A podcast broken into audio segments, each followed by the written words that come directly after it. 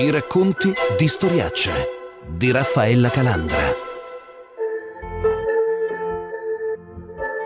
I primi ad accorgersene sono stati i preti di periferia e i volontari di quei quartieri dove anche il cielo sembra più grigio, grigio come certi palazzoni dall'intonaco sbrecciato. È qui, nel labirinto dello Zen di Palermo, nel rione Candelaro di Foggia e nei paesini arroccati della Locride o nei vicoli di quella Napoli non bagnata dal mare, come direbbe Anna Maria Ortese, che il numero dei nuovi poveri si è impennato insieme all'emergenza coronavirus, ed è anche qui che i clan hanno cominciato a bussare a nuove case. Una situazione come questa è particolarmente ghiotta e rappresenta l'opportunità più grande, cioè una situazione di difficoltà economica nella quale la crisi è enorme, in cui l'unica speranza è che effettivamente arrivi la liquidità dello Stato attraverso le banche.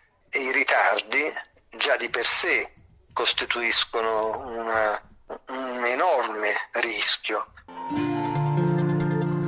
Tutto questo i clan lo sanno molto bene. A tre mesi dall'inizio dell'emergenza Covid, la preoccupazione del procuratore nazionale antimafia Federico Cafiero de Raho poggia su prime confidenze investigative, su qualche segnale dal territorio e ancor di più sulla profonda conoscenza delle dinamiche mafiose. Quella che gli fa dire che in occasioni come queste i boss tendono la mano per avere in cambio solidarietà di ritorno, per impossessarsi di piccole attività. Ci sono vari livelli di allarme. Il primo riguarda di sicuro l'usura, l'unico reato salito anche durante il lockdown più severo, come già raccontavamo a Storiacce a marzo. Con tutta l'Italia chiusa in casa, con l'impossibilità di spostarsi e con controlli serrati per strada, crollano nel loro insieme i reati. Meno sessantaquattro per cento in questo marzo di pandemia, registra il Viminale. Non a caso, a diminuire di più sono lo sfruttamento della prostituzione, meno settantasette per cento, le violenze sessuali e i furti di vario genere, a cominciare da quelli in abitazione. Diminuiscono anche i reati legati agli stupefacenti, anche se le cronache, come nel napoletano, raccontano di pusher che effettuano anche consegna porta a porta. Trend opposto invece per i casi di usura, saliti del ventidue per cento. Una stima che potrebbe aumentare ancora è il timore degli investigatori in prospettiva anche della crisi economica.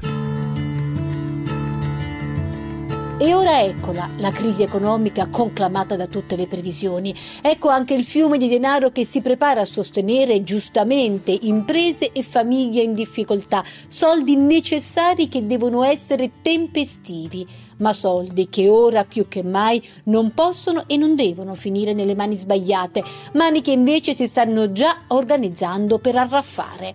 La conferma arriva direttamente dalla direzione distrettuale antimafia di Milano, guidata da Alessandra Dolci, che mette in guardia anche sui finanziamenti della regione Lombardia per quelle aziende che si riconvertono. La criminalità organizzata, per quelli che sono i sensori che noi abbiamo sul territorio, mi riferisco ad attività investigative in corso, si sta, tra virgolette, attrezzando per cogliere l'occasione. Secondo, dal nostro punto di vista, vi sono settori particolarmente a rischio. Si parla moltissimo del tema dell'approvvigionamento dei materiali sanitari di protezione, piuttosto che dei kit per i test sierologici. Ne parla anche la criminalità organizzata. Uno dei settori maggiormente a rischio riguarda appunto la creazione di aziende che improvvisamente cambiano l'oggetto sociale e eh, si dedicano al reperimento piuttosto che alla produzione di materiale medicale. Credo che stia per essere realizzato da parte della Regione Lombardia un fondo a favore delle piccole e medie imprese Eh, che prevede finanziamenti a fondo perduto per appunto le piccole e medie imprese che, modificando il proprio oggetto sociale, si dedicano alla realizzazione di presidi sanitari. Bisogna prestare molta attenzione. Quali possono essere quindi per un professionista gli indicatori di anomalia? Il mutamento della compagine societaria, prima della richiesta di finanziamento, ovvero subito dopo. La incongruenza tra quelli che paiono essere i nuovi imprenditori rispetto a quello che è l'oggetto sociale. nelle conversazioni che noi intercettiamo sentiamo soggetti condannati per quattrocentosedici bis appartenenti all'Ndrangheta che eh, sono assolutamente attivi eh, nel um, tentativo di reperire, rilevare società con l'oggetto sociale più vario e riconvertirle in eh, società che si occupano appunto della produzione piuttosto che del reperimento, per esempio, di mascherine. Dunque il tema è, da un lato, assicurare il più velocemente possibile il sostegno per le imprese e le famiglie in difficoltà che subito hanno bisogno di liquidità per ripartire, dall'altro il tema è fare in modo che questa liquidità non finisca in mani criminali, le stesse che ora attendono con interesse all'apparenza un aiuto a chi non ha alternative. Già nei giorni dell'emergenza più feroce, nelle prefetture, a cominciare da quella di Milano, migliaia di aziende chiedevano di continuare a lavorare prospettando una riconversione alla produzione di materiale sanitario. E a candidarsi erano anche società che fino ad allora avevano fatto tutt'altro. Segnali preoccupanti che ripetono passati schemi, quelli che già in passato, durante la crisi economica, hanno portato imprenditori in difficoltà ad avvicinarsi a quei finti amici in giacca e cravatta che offrivano prestiti. E come andò a finire lo ricostruisce in modo plastico l'operazione 'Ndrangheta Banking, da cui parte il procuratore Cafiero de Raho. Un gruppo ndranghetista che a Milano esercita l'intermediazione nel credito. Tizio che evidentemente non aveva capito, nel momento in cui non riesce a restituire il denaro si presenta in questo ufficetto e dice: guardi, io non ce la faccio a restituire i soldi e quindi dovreste avere pazienza. E il tizio, che era stato fino agli incontri precedenti affabile, gentile, eh, anzi rivolgendosi al suo scagnozzo che gli stava a fianco, eh, dice: ora sentiamo se ci dice un calibro questo signore di arma. E a un certo momento gli dice una trentotto special, allora gli dice: vada a prendere. E lui arriva con quest'arma, dopodiché dice: lì è un'altra arma, gli dice un Kalashnikov, vada a prendere. Insomma gli fa vedere tre quattro armi, dopodiché ha detto: hai capito chi siamo? È proprio il emblematico di come si muovono nell'ambito dei prestiti.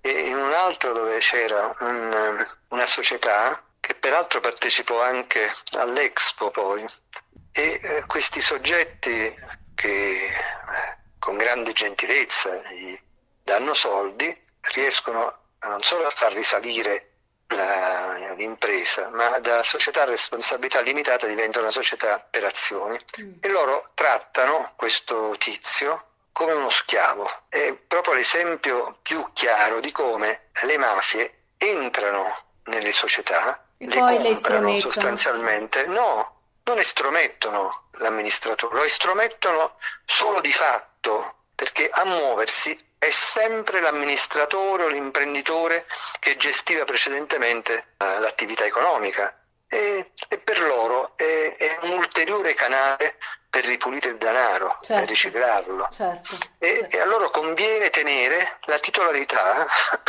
nella persona che da sempre l'ha gestita. Certo. In questo modo non destano nemmeno sospetto, e d'altro canto una persona per bene che alla fine si è trovata in difficoltà, ha aderito ad un'offerta allettante e, e poi si trova questi mafiosi in casa, ma è preso anche dalla vergogna.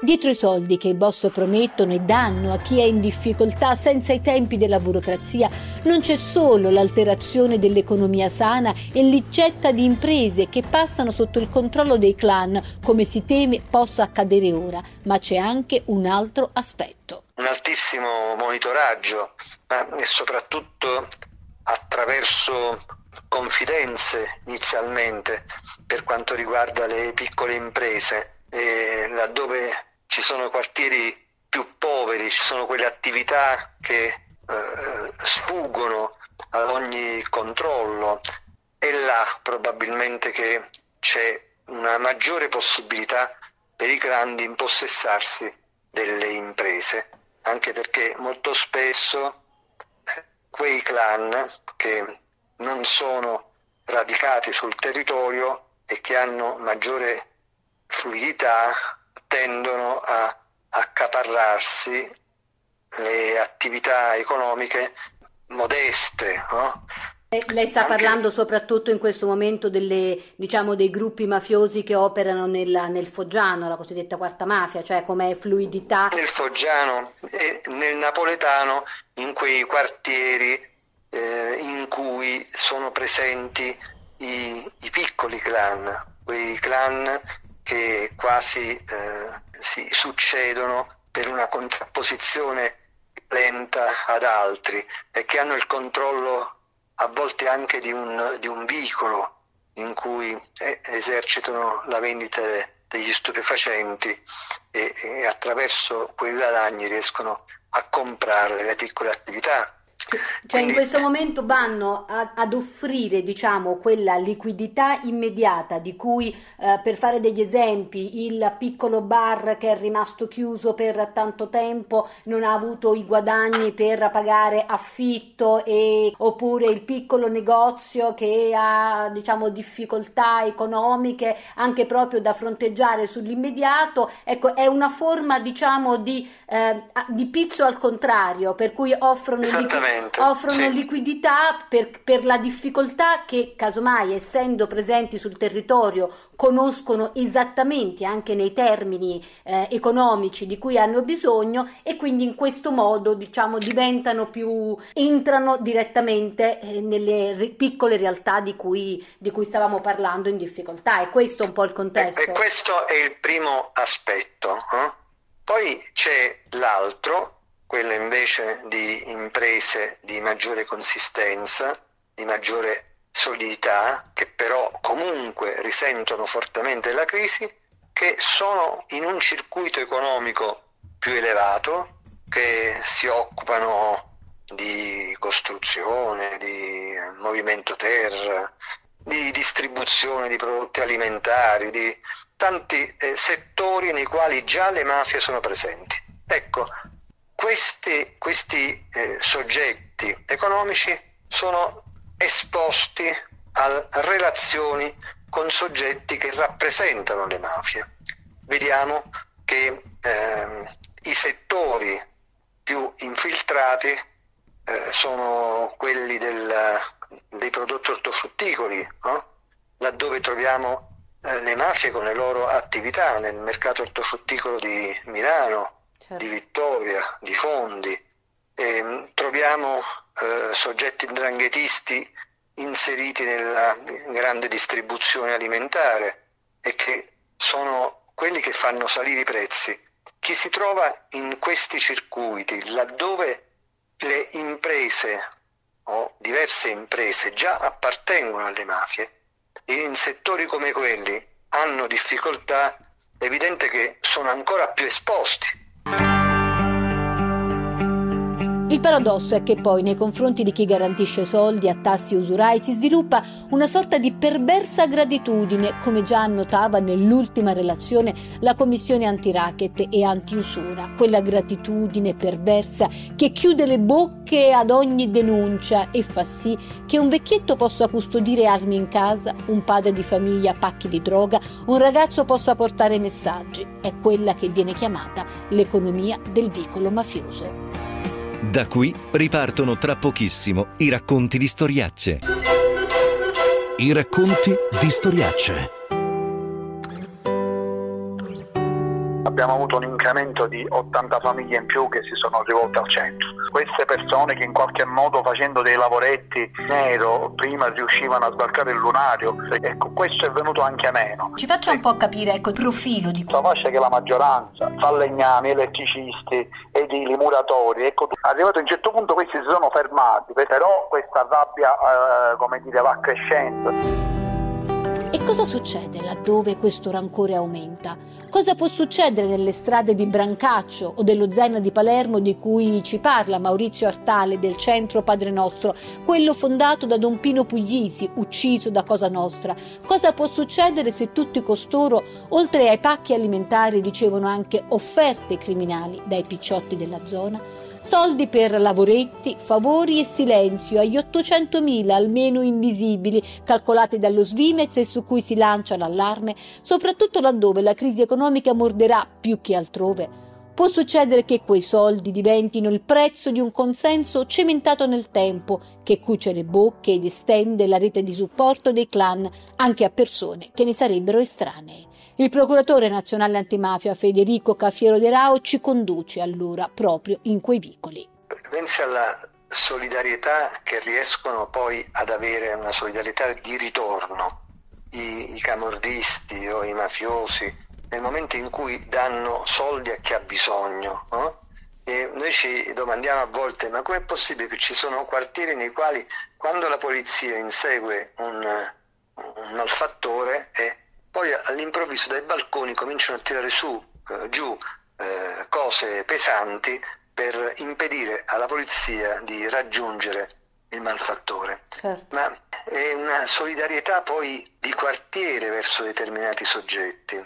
Ed è quello che avviene per il vecchietto che tiene il pacco in casa perché gli è stato chiesto di tenerlo, ma evidentemente anche lui ricambia un favore che ha avuto. Poi riescono ad avere tanti aiuti nell'ambito del quartiere: chi tiene le armi, chi tiene la droga, chi casomai eh, porta un messaggio o, o fa altro, eh, la piccola manovalanza di chi fa la sentinella, di chi va a portare le dosi di droga, e, e troviamo poi nell'ambito di determinati quartieri una grande solidarietà eh, delle persone verso i camorristi o a volte ndranghetisti, quasi che siano loro che riescano riescono a dare un sostegno, certo, mentre perché lo Stato lo vedono lontano. Esatto. Il tema è, è complesso e delicato, perché ovviamente povertà non può essere sinonimo di eh, diciamo manovalanza mafiosa, però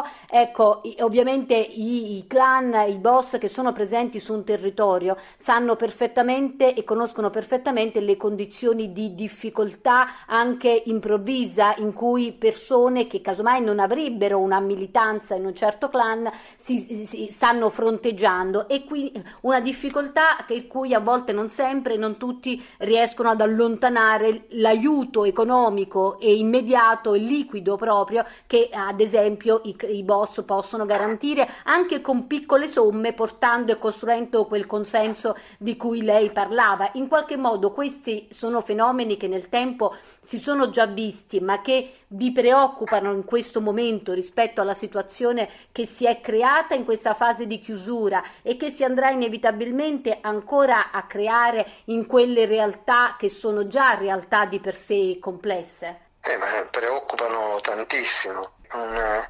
situazione di difficoltà economica, di impedimento dello svolgimento di attività paralegali o, o di piccole di piccole illegalità, come il posteggiatore abusivo, come esatto, il manovale che va a fare i piccoli lavori ma non è mai stato messo a posto e comunque casomai percepisce la cassa integrazione. Tante situazioni che oggi sono fonte di grande preoccupazione, proprio perché oggi tante piccole attività non possono essere sviluppate e quindi solo chi ha soldi può aiutare. Però è certo che non è la povertà la causa della, dell'adesione ad una mentalità mafiosa, questo è, è certissimo.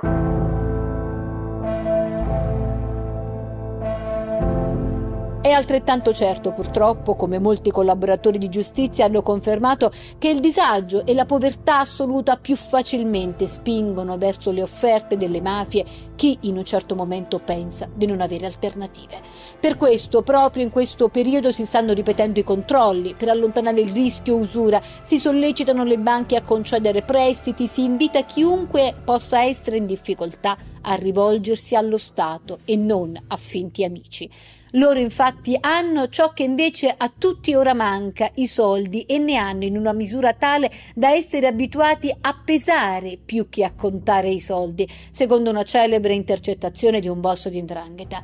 Da qui il rischio che ora i clan possano fare incetta di aziende in crisi in tutto il paese, mostrando la mano visibile dell'impresa criminale, per dirla col sottotitolo del saggio del professor Maurizio Catino, edito dal Mulino, le organizzazioni mafiose. Soltanto per dare un esempio, poche settimane fa è stato arrestato un boss della Ndrangheta, il suo cognome era Molè, è stato arrestato a Gioia Tauro, e sono stati scoperti nella sua proprietà Gioia Tauro più di cinquecento chilogrammi di cocaina. Le lascio immaginare la disponibilità di contante che quella partita di droga avrebbe potuto generare. Quindi in una situazione di grave crisi economica, una serie di imprenditori, commercianti e altri attori economici potrebbero rivolgersi a queste organizzazioni per un credito che sarebbe in qualche modo emesso anche molto rapidamente, naturalmente a dei tassi estremamente elevati.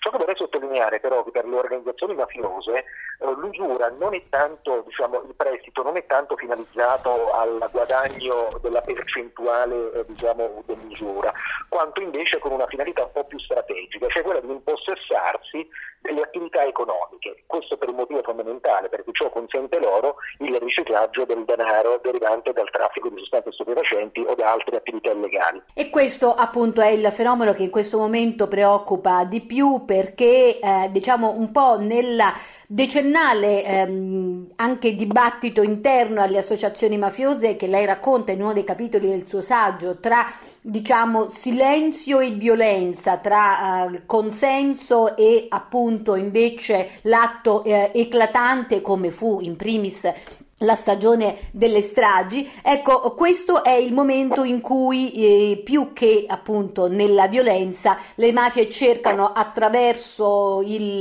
i soldi, la disponibilità dei soldi, anche il consenso sociale che aumenta il loro eh, controllo dei vari eh, territori, anche attraverso appunto una disponibilità economica offerta agli imprenditori che sono in eh, difficoltà. Questo mette particolarmente a rischio che tipo di imprese?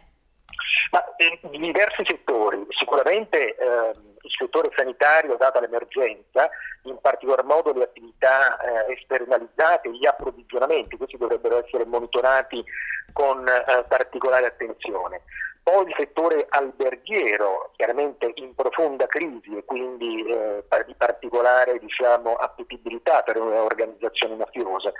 Eh, la filiera agroalimentare, quindi la ristorazione, la distribuzione al dettaglio, e un po' la piccola e media impresa, per esempio nell'edilizia, in particolar modo, che è l'ambito, diciamo, l'attività economica d'elezione di alcune mafie, in particolar modo delle 'ndrangheta. Questi sono soltanto alcuni settori. Da tenere presente che le mafie sono presenti nei settori tradizionali, quelli non riescono ad entrare per esempio nel settore high tech o nel sistema del franchising oppure nelle imprese multinazionali, proprio perché non riuscirebbero a garantire la protezione in sedi dislocate in giro per il mondo. I soldi da sempre sono la traccia più concreta dell'espansione criminale, soldi da seguire in ogni passaggio, sulle orme di quello che ormai per tutti è il metodo Falcone, che qui voglio ricordare nel ventottesimo anniversario della strage di Capaci, attraverso appunto l'essenza di quel follow dei mani, segui i soldi, descritta così dall'attuale procuratore di Palermo Francesco Lo Voì, che con lui collaborò. Io ricordo di avergli visto esaminare migliaia di assegni bancari che servivano eh, per verificare, per ottenere la prova dei contatti tra alcune delle persone imputate, e ciascuno di questi assegni circolari veniva fisicamente guardato a mano e studiato in ciascuna delle girate. Conseguentemente partiva la richiesta di identificazione, tutto questo veniva registrato in una serie di, eh, di quaderni e di agende, per poter avere in ogni momento, come oggi si fa con i computer, ma allora tutto questo si faceva a mano, eh, la possibilità di ricercare la connessione tra una persona e un'altra.